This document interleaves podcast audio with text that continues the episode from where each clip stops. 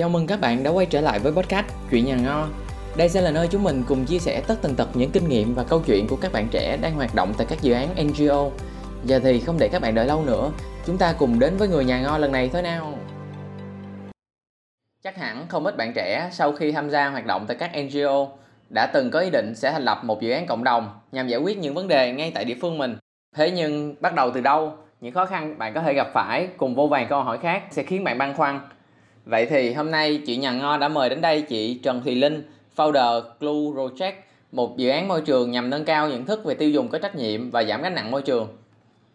Vâng, đầu tiên rất cảm ơn chị Linh vì đã dành thời gian đến tham dự chị Nhà Ngo lần này. À, chị có thể giải thích một chút về ý nghĩa của tên gọi Blue Project được không ạ? Mình chào bạn Quân.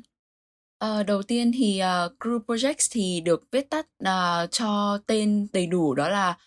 Green and Blue Consumption for High School Students tức nghĩa là tiêu dùng xanh cho các bạn học sinh trung học phổ thông trên địa bàn thành phố Hà Nội. Thì cái từ blue thì bọn mình uh, gọi là sao nhờ được ghép từ hai chữ đó là green và blue là hai màu xanh của trái đất á. Uh, thì cái tên gọi này thì có thể được giải thích đó là sự kết hợp giữa hai màu xanh và cũng như là uh, vô tình thì nó lại thành một cái tên tiếng Anh đó là uh, có thể dịch sang tiếng Việt đó là keo dính. Thì đó là một cái sự gắn kết giữa các bạn học sinh trung phổ thông uh, với cộng đồng để có thể giải quyết những vấn đề về tiêu dùng bền vững và vấn đề về môi trường. Vậy thì ý tưởng về lưu đến với chị như thế nào ạ? À? Ờ, đầu tiên thì bọn mình bắt đầu có ý tưởng để uh, thành lập dự án Glue từ năm 2020 tháng 3 của năm 2020. Khi đó thì uh, trong cái đợt dịch Covid-19 thì bên mình có thấy được một cái thực trạng đó là uh, bên uh, cái môi trường sinh sống xung quanh chúng mình là thành phố Hà Nội đang gặp phải một vấn đề đó là ùn ứ rác thải cái tình trạng rác thải nó trở nên rất là nghiêm trọng vì là mọi người đang có cái thói quen sinh hoạt là sử dụng đồ dùng một lần rất là nhiều và vô vô tình là đẩy ra môi trường những cái gánh nặng à, không những về mặt rác thải và còn cả chất lượng sống nữa. Vậy nên là mình đã hình thành nên cái ý tưởng đó là uh, tạo lập lên một cái dự án xã hội cộng đồng để hướng tới giải quyết cái vấn đề rác thải và cũng như là vấn đề môi trường. Vâng, bắt nguồn từ những trăn trở đó thì Blue Project ra đời, nhưng chắc chắn hành trình từ trăn trở đến khi dự án đi vào hoạt động là cả một khoảng thời gian dài. Chị đã chuẩn bị cho khoảng thời gian đó như thế nào ạ? À? Ờ, đầu tiên thì khi mà thành lập một dự án xã hội cộng đồng thì mình phải tìm hiểu trước hết đó là về đối tượng mà bọn mình muốn hướng tới là đối tượng của các bạn học sinh cho phổ thông. Ờ, các bạn học sinh cho phổ thông thì là những bạn mà chưa từng được tiếp xúc nhiều với các hoạt động, các dự án xã hội cộng đồng mà các bạn ý chỉ dừng lại ở việc tham gia các câu lạc bộ học thuật ở trong trường. Uh, đa số là như vậy. Uh, khi mà mình tìm hiểu về cái thói quen học thuật mà cũng như là cái thói quen tham gia hoạt động ngoại khóa của các bạn ý thì vô tình chúng mình lại có thể uh, tiếp xúc nhiều hơn với một số bạn sinh viên năm nhất năm hai. Thì uh, mình cũng thử khảo sát các bạn ý luôn đó là các bạn ý có biết rằng là sống xanh là gì không? Thì các bạn có nói rằng là bố em bảo là sống xanh là ăn nhiều rau xanh đó thế là mình đã quyết định rằng là từ cái việc mình tìm hiểu cái đối tượng hướng tới là học sinh cho phổ thông thì sau đó mình uh, lại mở rộng thêm cái đối tượng ra một chút là các bạn học sinh sinh viên. Các bạn sinh viên uh, đa số là các bạn sinh viên năm nhất năm hai. Vì thấy rằng là không phải bạn sinh viên nào cũng có cái định nghĩa chính xác về sống xanh là gì. Uh, thì đó là cái công việc đầu tiên khi mà mình làm mà để thành lập nên một cái dự án xã hội cộng đồng. Đó là hướng tới cái mà cái cộng đồng mà mình muốn giải quyết cái vấn đề đó. Và gọi là tìm hiểu về cái cộng đồng đó kỹ hết sức có thể sau đó thì mình tìm hiểu về vấn đề như là vấn đề môi trường, vấn đề rác thải dựa trên cái nền tảng đó là nền tảng uh, mục tiêu phát triển bền vững số 12 của Liên Hợp Quốc. Uh, và sau đó thì bọn mình bắt đầu hình thành lên những cái kế hoạch liên quan đến nhân sự, liên quan đến tuyển dụng, uh, kế hoạch về truyền thông, kế hoạch về đối ngoại, uh, gây quỹ và cũng như là kế hoạch quan trọng nhất là kế hoạch về nội dung để làm sao thiết kế nên một dự án uh, có thể là chạm tới một cái mức độ uh, một cái mức độ ảnh hưởng nhất định uh, đối với lại những cái đối tượng hưởng lợi và cũng như là đối với cộng đồng thì đó là những cái công việc chung mà mình hay làm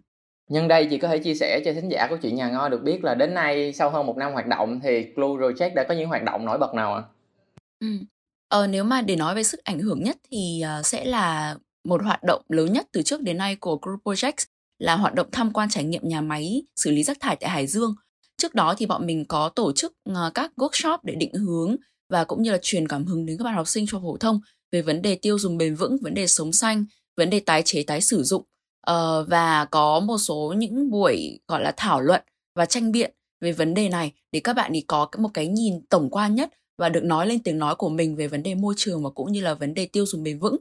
Uh, chúng mình còn có tổ chức một số những cuộc thi để thúc đẩy uh, thói quen tiêu dùng, thói quen tái sử dụng toàn quốc nữa. Thì sau những cái chuỗi um, gọi là cuộc thi và workshop mang tính chất hơi lý thuyết một chút thì chúng mình đã đưa các bạn ý đến nhà máy xử lý rác thải tại Hải Dương để các bạn ý được chứng kiến tận mắt cái um, quy trình xử lý rác thải uh, nó khó khăn như thế nào và cái khối lượng rác thải mình nghe là nhiều thì thôi nhưng mà chưa bao giờ được chứng kiến rằng là nó nhiều đến cái mức như vậy thì sau cái buổi uh, trải nghiệm đó các bạn ý sau đó các bạn ý cảm thấy là cái quy trình xử lý rác thải thực sự là đáng sợ và các bạn uh, nói một câu hai bằng hai chữ là chữ hai chữ dùng mình Vậy đâu là những khó khăn mà Lu gặp phải và cách mà các thành viên đã giải quyết những khó khăn đó trong quá trình hoạt động của mình nè? Ờ, đầu tiên cái vấn đề mà mà dự án của mình gặp phải trước hết là những cái yếu tố ngoại cảnh. Những yếu tố ngoại cảnh ở đây ví dụ như là dịch bệnh, ờ, ví dụ như là um, gọi là sao nhỉ, uh, thời tiết chẳng hạn. Đó là những cái yếu tố ngoại cảnh mà Ừ, có những cái tác động không mong muốn đến những cái sự kiện của dự án hoặc là toàn bộ dự án nói chung. Uh, dự án của mình thì dự kiến tổ chức một cái ngày hội uh, trải nghiệm xanh thu hút uh, rất là nhiều người đến để trải nghiệm cái lối sống xanh và cũng như là có cái nhận thức được nâng cao hơn về vấn đề sống xanh không hề khó. Tuy nhiên là vì đợt uh, dịch covid vậy nên là mình đã phải hoãn tạm hoãn cái ngày hội đó thì đó là một cái khó khăn. Khó khăn thứ hai là khó khăn về uh, uh, cái cách tiếp cận uh, đầu tiên thì bao giờ một cái dự án xã hội cộng đồng cũng cần phải có một cái cách tiếp cận chính xác cho bất cứ một cái sự kiện nào mà dự án tổ chức tổ chức ra. Tuy nhiên rằng là mặc dù đã chuẩn bị rất là kỹ và gọi là um, tìm hiểu rất là kỹ cái đối tượng hướng tới và cái um, nền tảng hướng tới của một cái cuộc thi hoặc một cái sự kiện như là sự kiện tuyển dụng hoặc cuộc thi uh, tái chế tái sử dụng chẳng hạn. Nhưng mà dự án của mình luôn luôn gặp khó khăn trong vấn đề um,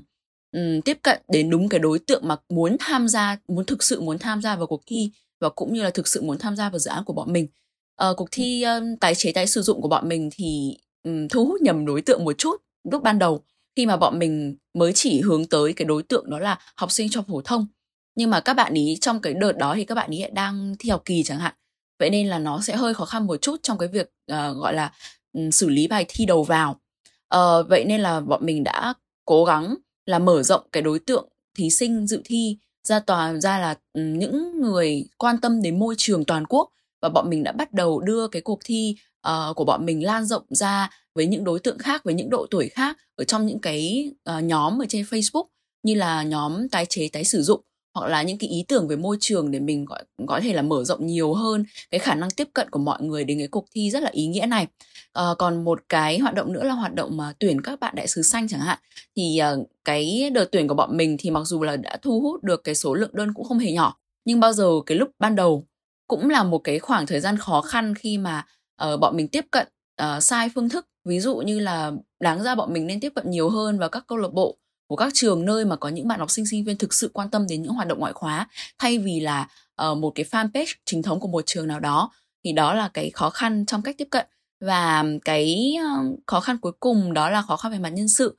Khi mà các bạn trẻ vào trong dự án thì với một cái tinh thần học hỏi và cầu tiến thì cũng có đôi lúc là các bạn ấy phải cân bằng giữa việc học ở trên trường và cân bằng giữa việc hoạt động xã hội. Vậy nên là đôi khi cái vấn đề nhân sự thì cũng sẽ hơi gặp khó khăn khi mà ai cũng phải cân bằng cuộc sống cá nhân của mình với lại những cái việc uh, phát triển cộng đồng như thế này Vâng, vậy chị có thể nói rõ hơn về cách mà chúng ta có thể hỗ trợ các bạn để vừa đảm bảo được công việc của dự án, vừa cân bằng được những hoạt động cá nhân của các bạn không ạ? Ừ. Ờ, thực ra thì bọn mình ờ, có một cái phương châm đó là các bạn ý vào đây không chỉ là để phát triển bản thân nhiều hơn thông qua các hoạt động ngoại khóa cộng đồng mà các bạn ý được tạo một cái uh, mạng lưới trẻ uh, nơi mà có những người bạn có thể tâm sự chia sẻ và um, gọi là sao là giúp đỡ nhau trong việc uh, cân bằng cuộc sống cá nhân với lại uh, học tập và cũng như là các các cái hoạt động xã hội cộng đồng. Thì uh, bọn mình có tổ chức một số vài cái workshop gọi là workshop nội bộ để hướng dẫn về cái cách quản lý thời gian. Uh, mình trực tiếp làm diễn giả cho các bạn ý và cùng với một số những bạn gọi là co-founder khác của dự án mình.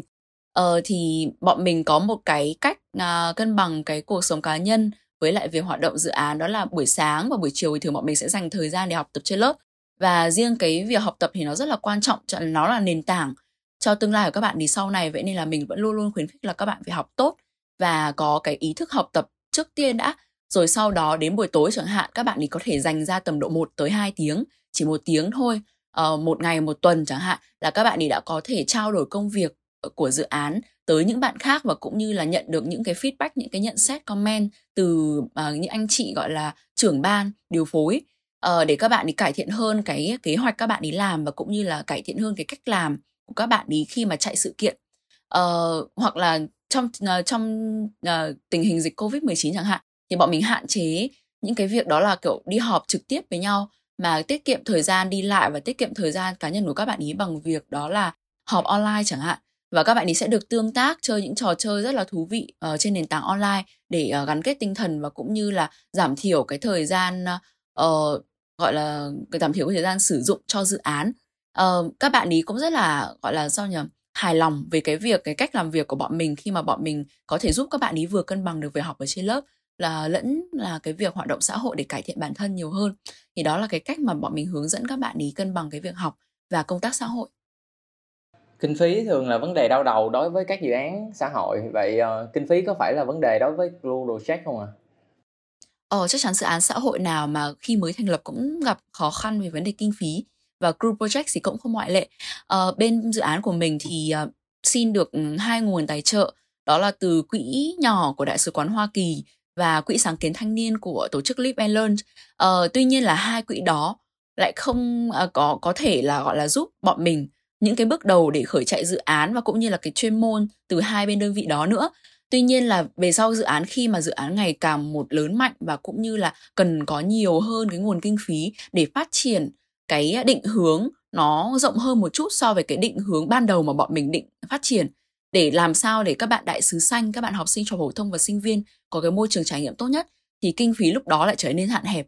à, và khi mà bọn mình chạy tới cái sự kiện lớn nhất sự kiện cuối cùng là sự kiện ngày hội xanh không rác thải mà bọn mình bị hoãn á thì bọn mình cũng đã có một chút khó khăn gặp phải khó khăn khi mà một cái ngày hội đó bọn mình tổ chức nó cái quy mô nó sẽ to hơn với dự kiến ban đầu. Ờ, và lúc đó thì bọn mình cũng rất là chật vật với ban đối ngoại để tìm kiếm được những nguồn tài trợ khác từ những doanh nghiệp xanh khác chẳng hạn để có thể chạy tiếp tục mà những cái hoạt động mà có cái quy mô lớn như thế để tạo một cái môi trường trải nghiệm tốt nhất cho các bạn trẻ. Thì um, bọn mình uh, ngoài cái cách bọn mình đi xin quỹ gây quỹ từ các doanh nghiệp từ các quỹ của thanh niên ra thì bọn mình có cái chiến dịch đó là chiến dịch gây quỹ bằng bán hàng uh, gọi là sao nhỉ? Gây quỹ online từ những cái sản phẩm xanh mà bọn mình được tài trợ. Đó đó cũng là một cái, cái nguồn quỹ mà để có thể là bọn mình duy trì một số những cái chi tiêu nào đó ở trong một cái sự kiện lớn của Group Project.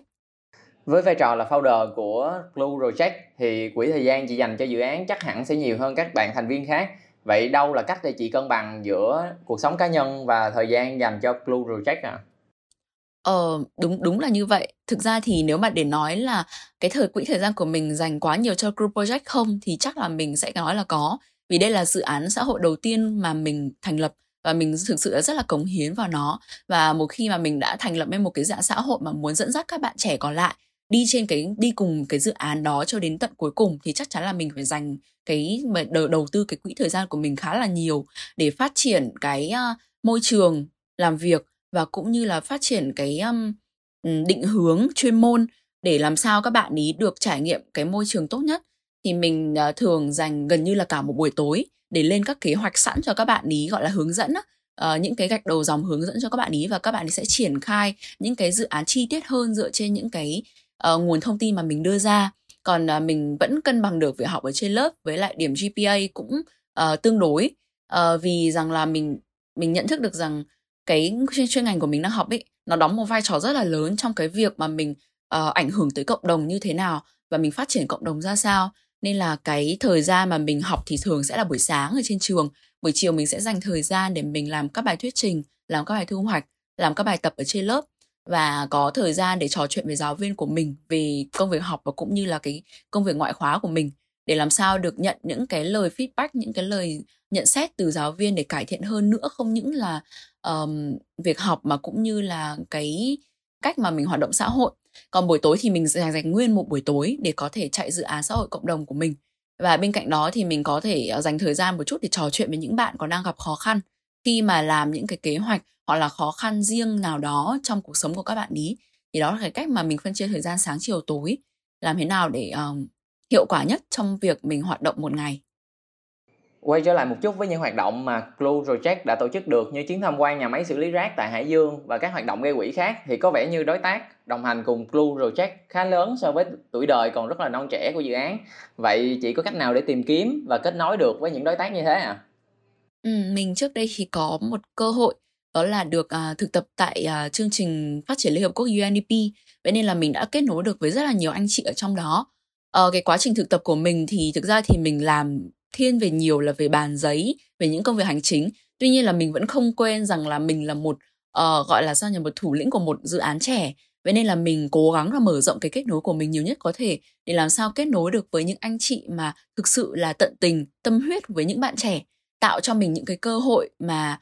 từ trước đến nay những cái dự án khác có thể là chưa có được. Đó thì mình đã mở rộng kết nối với các anh chị ở trong cùng UNDP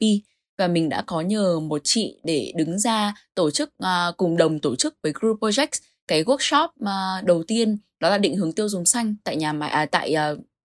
tòa nhà Liên Hợp Quốc. Và sau đó thì khi mà mình tuyển uh, đội ngũ ban tổ chức vào để chạy cùng mình dự án Group Projects thì mình cũng đã gặp được một em uh, ban tổ chức. Và em ý có một mối quan hệ với lại uh, uh, những anh chị uh, những chú công nhân uh, những cái người mà quản lý nhà máy xử lý rác thải ở Hải Dương vậy là mình đã mà gọi là kết nối thành công các bạn ban tổ chức cùng với lại đơn vị nhà máy để có thể tạo nên những cái trải nghiệm đáng nhớ và trải nghiệm mà uh, rất là hiệu quả cho các bạn đại sứ xanh của dự án của mình đứng từ góc độ cá nhân của mình thì chị có bí quyết nào dành cho thính giả của chuyện nhà ngo để các bạn có thể tự tin hơn trong quá trình chuẩn bị cho việc ra đời một tổ chức vì cộng đồng không ạ? À? Ừ,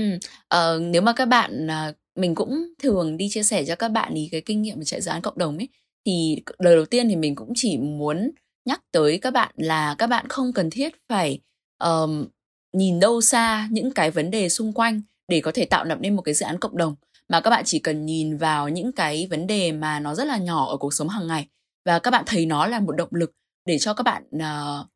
cải thiện nó uh, giải quyết nó thì nó sẽ chính là một cái ý tưởng rất là tuyệt vời cho một cái dự án cộng đồng của các bạn và thứ hai nữa là các bạn nên mở rộng cái network tức nghĩa là cái kết nối của các bạn càng nhiều càng tốt để làm sao mình có một cái lực lượng hùng hậu và cũng như là một cái uh, sự sự ủng hộ uh, tuyệt vời từ những gọi là các anh chị có kinh nghiệm và cũng như là từ những bạn trẻ có cùng quan tâm. Đó là những một số những lời gửi gắm của bọn mình đến những bạn trẻ mà đang có quan tâm tới ờ, chạy những dự án xã hội cộng đồng. Một lần nữa xin cảm ơn chị Trần Thùy Linh vì đã dành thời gian chia sẻ cùng chuyện nhà ngo lần này như chị Linh có chia sẻ trong podcast, thì các bạn có thể bắt đầu những cái dự án xã hội ngay từ những cái vấn đề, những cái mối quan tâm của các bạn trong đời sống hàng ngày. Và hy vọng các bạn thính giả đã có thêm cho mình những kinh nghiệm để bắt tay vào thực hiện các dự án trong tương lai.